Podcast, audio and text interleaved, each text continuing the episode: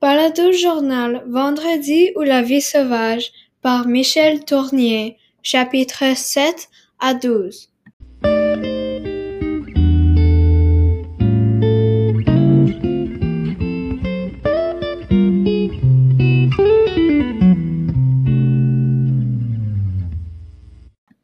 Chapitre 7 La parole est à la journaliste. Durant les semaines qui suivent, Robinson explora l'île et tâcha de repérer les sources et les abris naturels, les meilleurs emplacements pour la pêche, les coins à noix de coco, à ananas et à choux palmistes. Une vite parole présentée par l'analyste. Le temps passe déjà très vite et un extrait du début du chapitre 7 qui nous dit cela se trouve à la page 33. Cet extrait qui nous montre que le temps passe déjà très vite, ça dit il transporta tout ce qu'il put arracher à l'épave qui avait résisté par chance aux tempêtes des mois précédentes. Cela dit que ça fait déjà plusieurs mois que Robinson est sur l'île. Maintenant, on revient à la journaliste. Les pages 34, 35 et 36 ont une grande affaire avec les chèvres. Parmi les animaux de l'île, les plus utiles seraient à coup sûr les chèvres et les chevreaux, qui s'y trouvaient en grand nombre, pourvu qu'ils parviennent à les domestiquer. Robinson voulait les domestiquer car il voulait les taire pour leur lait. Robinson construit donc un enclos en liant horizontalement des perches sur des piquets qu'il habilla ensuite des lianes entrelacées. Il y enferma des chevreaux très jeunes qui attirent leur mère par leurs cris. Robinson libéra ensuite les petits et attendit plusieurs jours.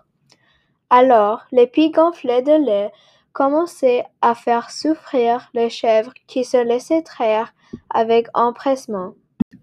Une petite parole en lien avec les chèvres sur la page 36. Un jour qu'il avait cassé sa bêche et laissé échapper sa meilleure chèvre laitière, Robinson céda au découragement.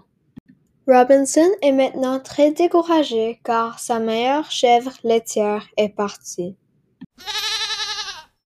Chapitre 8 La vie suivait son cours, mais Robinson éprouvait de plus en plus le besoin de mieux organiser son emploi du temps. Il avait toujours peur de retomber dans la souille et peut-être de devenir comme une bête. C'est très difficile de rester un homme quand personne n'est là pour vous y aider. Lorsque son calendrier eut mille jours inscrits, il décida de donner des lois à l'île d'Esperanza. Il revêtit un costume de cérémonie, et il se place devant un pupitre qu'il avait imaginé et fabriqué pour pouvoir écrire debout. Maintenant il ouvre l'un des plus beaux livres lavés qu'il avait trouvé dans la Virginie. Et lorsqu'il a tous ces matériaux nécessaires pour écrire, il écrit la charte de l'île Speranza. Cette charte est un morceau d'écriture avec six articles. Chapitre 9 La parole de la journaliste À cette période d'activité militaire intense succédèrent des pluies abondantes. Il fallut faire de nombreuses réparations dans la maison, dans les chemins et dans les corrals endommagés par le ruissellement des eaux. La parole de l'analyste. Je pense que ce passage qui vient d'être lu par la journaliste est très important car c'est les deux phrases qui commencent le chapitre 9 mais aussi qui construit le chapitre 9. Tout ce chapitre s'est basé sur ces deux phrases la reconstruction de la maison et de les chemins.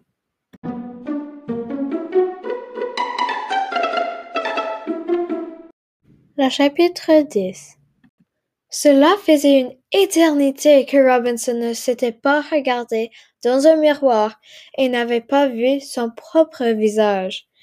Il a été très surpris lorsqu'il a sorti un vieux miroir d'un des placards de la Virginie.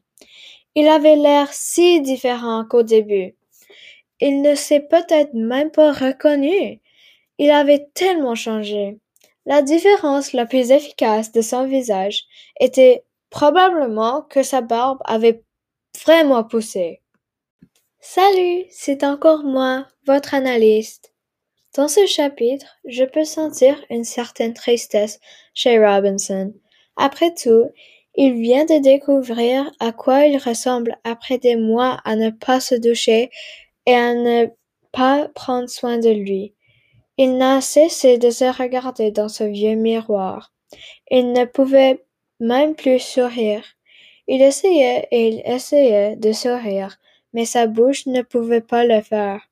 Je suis sûre que cela l'a découragé et que cela lui a rappelé combien de temps il a été bloqué sur cette île tout seul, sans d'autres humains.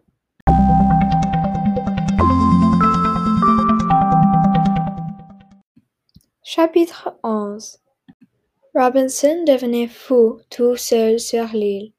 Il ne pouvait pas s'empêcher d'organiser ses journées. Sa routine est assez simple, mais organisée. Le matin, par exemple, il commençait par se laver, puis il lisait quelques pages de la Bible, puis il se rendait au mât et hissait le drapeau anglais pour essayer d'attirer l'attention des autres pour venir, espérant-le de le sauver. On ne peut pas oublier les chèvres. Le matin, Robinson descend aussi pour taire les chèvres. Maintenant, on donne la parole à l'analyste. Merci, madame journaliste. Bonjour encore, je suis votre analyste. Euh, je pense que, dans mon avis, je pense que c'est quand même bon que Robinson soit organisé euh, parce que c'est toujours bon de garder une routine, même si tu es sur une île déserte, tout seul. Il faut rester organisé pour rester saine et pour ne pas paniquer. Alors je pense que c'est bon qu'il s'organise, mais peut-être il peut être plus loose avec son organisation.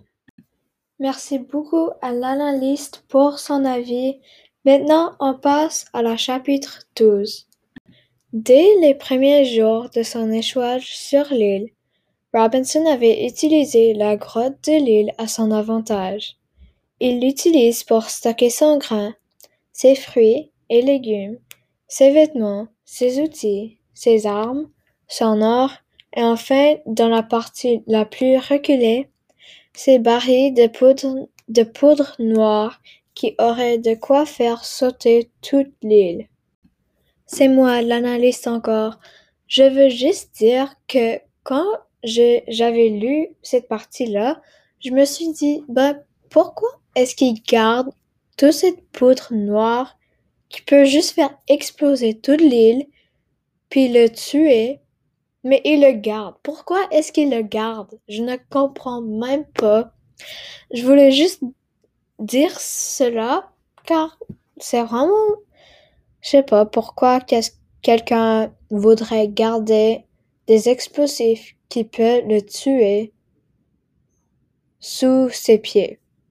Je ne comprends même pas. On revient à la journaliste. Je m'excuse. Je voulais juste faire ce remarque. Plus loin vers le milieu du chapitre, nous avons l'histoire d'un grand incendie. L'histoire se déroule comme suit. Elle était au premier étage avec ses enfants quand le père n'était pas avec eux. Un incendie s'est déclaré dans le magasin à l'étage en dessous d'eux. La maison dans laquelle il se trouve est très vieille et entièrement construite en bois, donc il est évident qu'elle a brûlé en quelques minutes. Le père rentrait chez lui quand il a vu sa maison en bas de la rue brûlé et plongé dans l'obscurité avec sa famille à l'intérieur. Il était dévasté, mais il ne savait pas que dans moins d'une minute plus tard, Sa femme est sortie en courant du bâtiment avec les enfants sur ses épaules.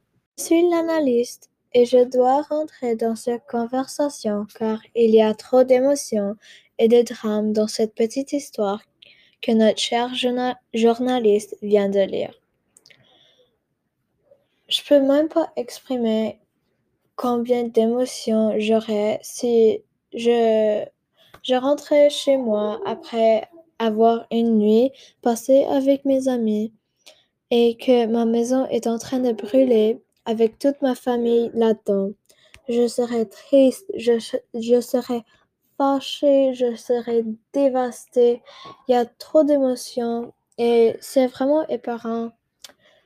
C'est alors cette histoire m'a vraiment touchée et j'espère que rien de cela n'arrive jamais à moi, mais ouais, c'est vraiment triste, mais au moins que la famille ils ont sorti, mais je, peux même pas imaginer si ça aurait jamais arrivé à moi.